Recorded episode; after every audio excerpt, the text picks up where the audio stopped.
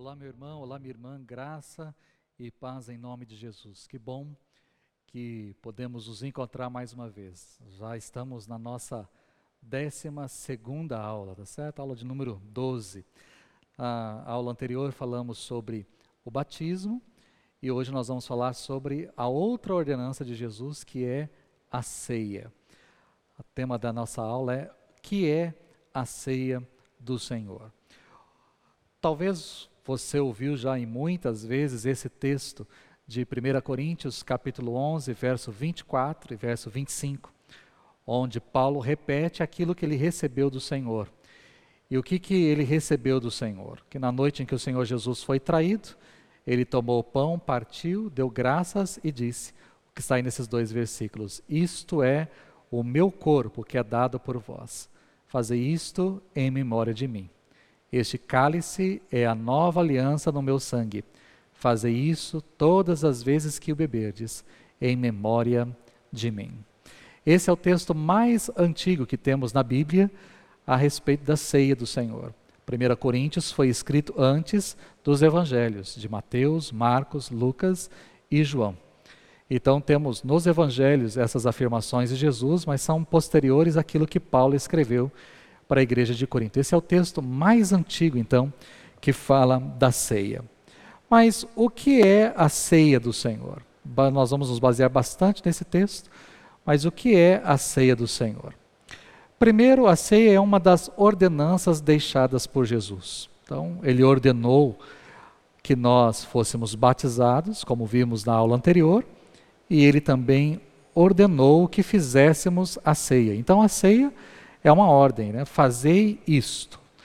Então, ele não está sugerindo, ele está ordenando que nós façamos, que a gente se reúne, se reúna como comunidade a fim de celebrar a ceia do Senhor. Eu também tenho que sempre entender que a ceia é um ato de culto. Nós estamos reunidos aqui para celebrar a ceia, mas nós estamos também para cultuar ao Senhor e nós o cultuamos através da celebração da mesa. A ceia também é a comunhão dos crentes com Deus, né? tanto é que ela é chamada de mesa da comunhão. Ela é a nossa comunhão com Deus. E às vezes nós falamos como pastores isso: você está em comunhão com Deus, você está em comunhão com os outros irmãos, porque exatamente a ceia é a mesa onde nós expressamos a nossa comunhão para com Deus e também para com os nossos irmãos. Então, essa mesa, nós não nós nos assentamos ao redor dela, mas entendemos que para comer a mesa, na mesa nós temos que estar em comunhão. A mesa é um sinal de amizade. Né? Repare muito bem. Quais são as pessoas que você convida para comer à sua mesa? Quem é que vem à sua casa ou quem é que come à sua mesa? São pessoas que você tem comunhão, que você tem amizade, que você partilha algo. Né? Você não coloca uma pessoa estranha, não é alguém que passa, normalmente. Né? Pode ser que numa eventualidade você veja alguém necessitado e acolha, mas não é. A nossa tendência é acolhermos aqueles ou recebemos em casa aqueles que são nossos amigos, aquelas pessoas que, que são chegados nossos, que têm comunhão conosco. Essas pessoas se assentam à mesa. A mesa, ela é do Senhor, então eu tenho que ter comunhão com o dono daquela mesa. E o dono da mesa não é a igreja, o dono da mesa não é nenhum pastor ou líder que esteja à frente, o dono da mesa é o Senhor, então eu tenho que estar em comunhão com Ele para me assentar à mesa com Ele. Pegue um exemplo na sua casa, né? quando há aquela briga feia né? e as coisas não se acertam, às vezes não se assentam à mesa para comer. Né? A comida está pronta, mas cada um come no horário, a comida está pronta, um faz o prato e vai, come em um lugar, outro come no outro, porque eu não quero olhar para a sua cara, eu não quero conversar com você, porque não há amizade, não há acordo, não há comunhão. Então, já nem assim, nem quero comer, ah, não estou com fome, não vou comer hoje, ah, vou comer na rua. Por quê? É esse o sinal. Se eu estou em comunhão, há amizade, nós nos assentamos para comer e com alegria o fazemos. Então, a mesa é a comunhão dos crentes com Deus e também é a comunhão entre os irmãos. Ela é do Senhor porque foi instituída por Jesus. Né? Então, foi Jesus quem a instituiu. Não foram os discípulos, não é algo que a igreja criou. Ah, a igreja idealizou. Não. A ceia foi algo instituído pelo próprio Senhor. Ele, no meio da festa da Páscoa, reunido com seus discípulos, tomou um dos elementos que estava ali à mesa, que era o pão, e partiu, deu graças e disse, e instituiu através disso a ceia do Senhor. Então, nós temos que sempre entender que ela é uma ordenança, né, a, que o Senhor deu à sua igreja, mas ela também foi instituída por este mesmo Senhor para que nós fizéssemos, celebrássemos a ceia. E o centro é Cristo. Né? O centro da nossa ceia é Cristo, não são os elementos. E por que, que eu preciso falar isso? Primeiro, porque há uma concepção errada de que os elementos, há algo místico na ceia, e não há. Não há nada místico na ceia do Senhor. O pão que foi comprado num supermercado, numa padaria, é pão. E o suco que foi comprado, provavelmente num supermercado, também é suco. O que vem, o que está aqui sobre a mesa quando nós nos reunimos, não passa de pão e não passa de suco. Nós não fazemos nenhuma oração e os elementos se transformam. Aquilo deixa de ser pão e agora se transforma numa carne, eu estou comendo o corpo de Jesus ou bebendo o sangue de Jesus. Não, você está comendo pão e você está bebendo suco. Não há nada demais, nada foi transformado, a substância não mudou, continuou a mesma coisa, pão continua sendo pão e continuará sendo pão depois. Suco era suco antes, é suco durante, suco depois. Não há absolutamente nada. Falo isso porque existem pessoas que acham que o elemento, aquilo que acontece aqui, ah, há uma transformação e até mesmo depois os elementos têm que ser descartados, jogados, jogados fora. Então, o pão tem que ser enterrado, o suco tem que ser jogado fora, ninguém pode consumir, porque ah, é a ceia. Não, não, não. Não há absolutamente nada de mágico, nada de místico. O que nós fazemos aqui e a centralidade é Cristo. E o que nós fazemos aqui é voltarmos os nossos olhos para o que aconteceu, para o que Cristo fez. Então, o pão partido, o suco distribuído, nada mais representa do que o corpo de Jesus que foi partido por nós, que foi moído por nós, e o seu sangue que foi derramado lá na, na cruz. Então, o, o suco simboliza isso é um símbolo, é apenas uma forma de lembrarmos, de memorarmos, de trazermos a memória, de recordarmos o que foi feito, de recordarmos a história, de recordarmos o sacrifício. Então, não há nada mais que isso. A ceia também é o momento onde nós podemos sentir o Senhor mais perto de nós.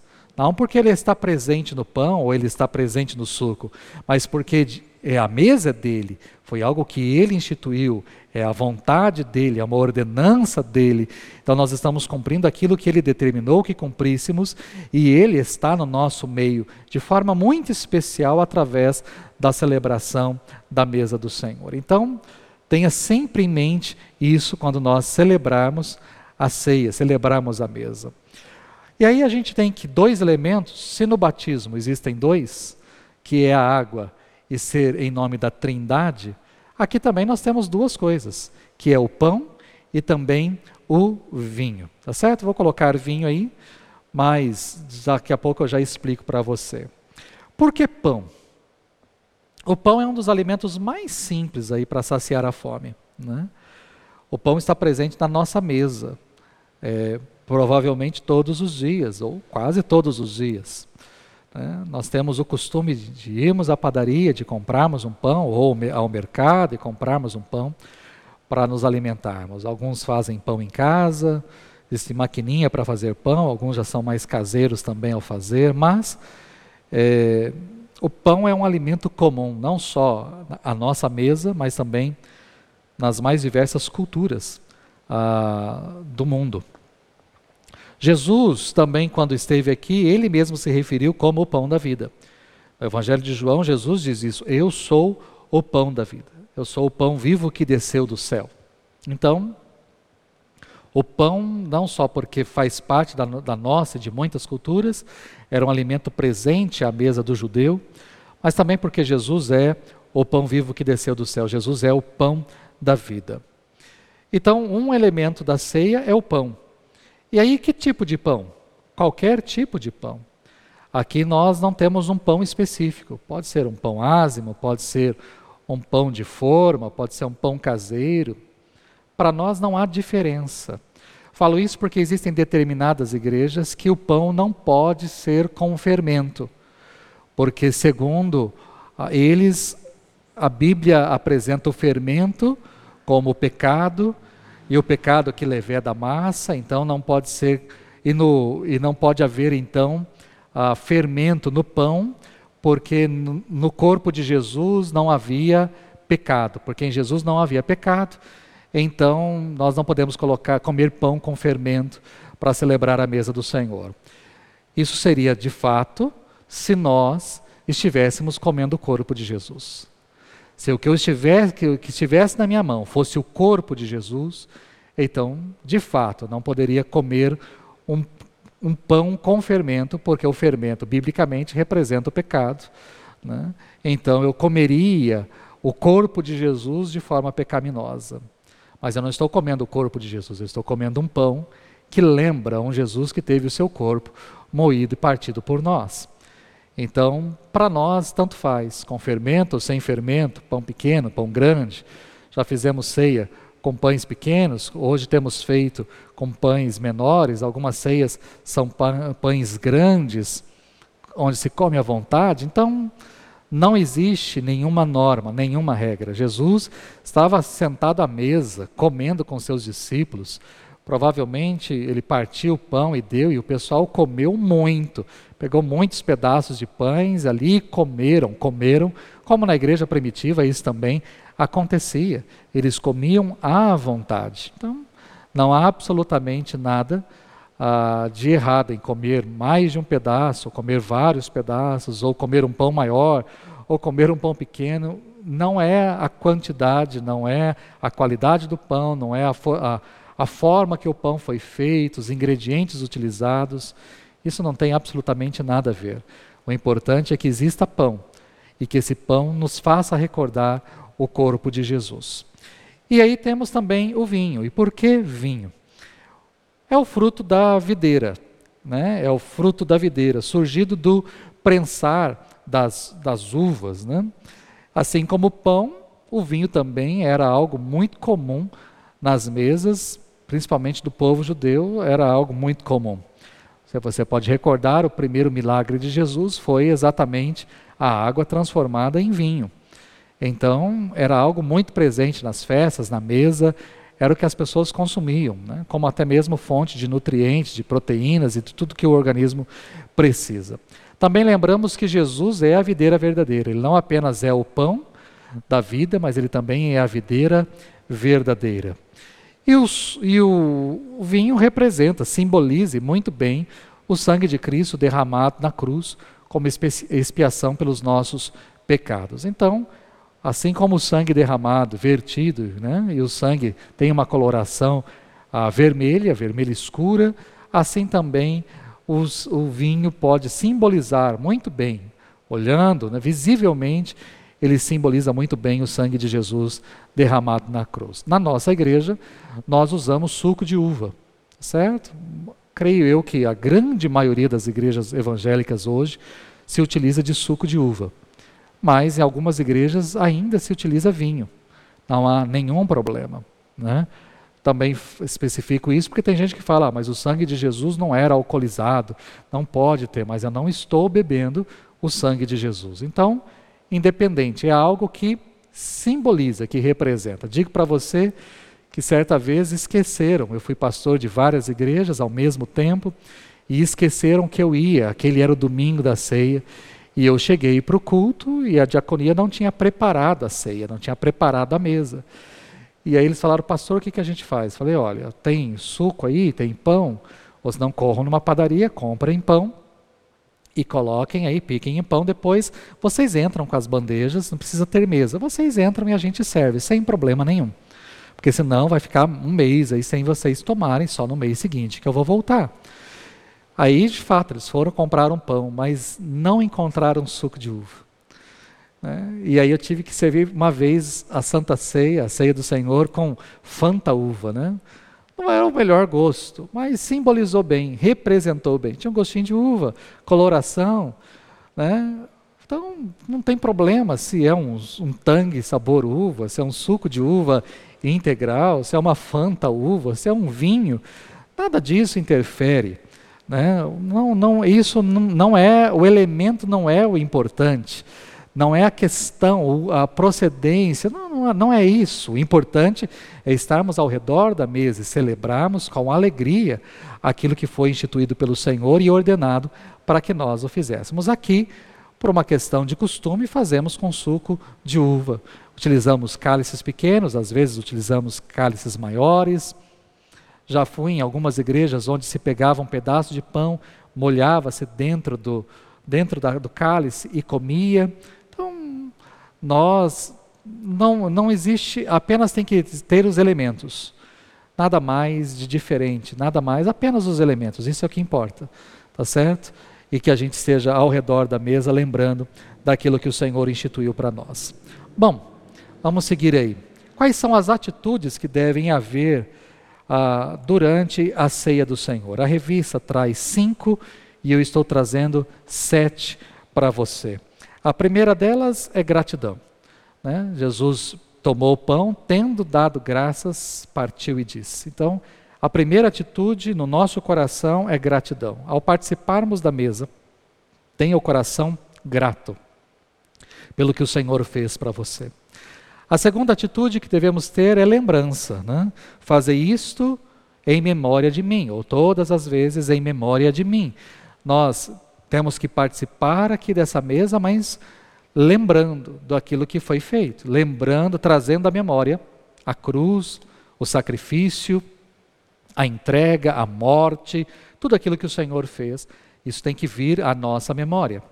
Também é uma proclamação, porque ah, vocês anunciam a morte do Senhor. Paulo diz isso: todas as vezes que comerdes este pão e beberdes este cálice, anunciais a morte do Senhor. Então nós estamos anunciando a morte do Senhor. As pessoas que estão aqui, elas precisam ver através da mesa que nós estamos proclamando a morte do Senhor, aquilo que aconteceu com o nosso Senhor. Qualquer pessoa que passar lá fora, qualquer pessoa que assistir a transmissão e enxergar a igreja reunida para celebrar a mesa, nós estamos fazendo isso recordando, mas estamos fazendo isso também proclamando a morte do nosso Senhor, anunciando a morte do Senhor. Também tem que haver no nosso coração esperança, porque nós anunciamos a morte do Senhor até que ele venha. Ou seja, essa ceia não vai ser celebrada eternamente. Por mais que há quase dois mil anos nós a celebramos, ela não será celebrada eternamente. Quando o Senhor voltar, nós não iremos mais celebrar esta ceia. Não há necessidade mais de celebrarmos, porque estaremos diante do Senhor, estaremos com o Senhor e a nossa alimentação agora é com Ele. Não precisa mais de uma mesa para recordarmos, porque nós temos o Senhor conosco, de fato, na nossa frente. Então, há uma esperança no nosso coração quanto ao retorno do Senhor para buscar a sua igreja. Então, nós, ao participarmos da ceia, olhamos para trás, para o nosso passado, olhamos para trás também para aquilo que aconteceu com Jesus, olhamos para o presente, para a nossa vida, para o que Deus tem feito em nós hoje, mas olhamos para frente também no sentido de futuro. E aí, no futuro, eu preciso entender que Jesus irá voltar para buscar a sua igreja e nós estaremos com ele. Uma quinta atitude aí é o autoexame. Porque Paulo diz para nós nos examinarmos, examinai a vós mesmos. Nós somos convidados a examinar, a olharmos para a nossa vida. Não sou eu que examino o outro, mas eu examino a mim mesmo. Eu não estou tomando ceia e vendo quem está se levantando, quem está participando, quem está tomando. Não, essa não é a minha função.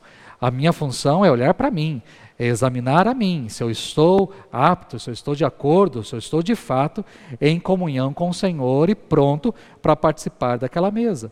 Então, eu preciso me examinar, eu me examino, eu olho para a minha vida para saber se está tudo certo ou não. Mas eu acrescentei aí a sexta e a sétima atitude. A sexta atitude é respeito.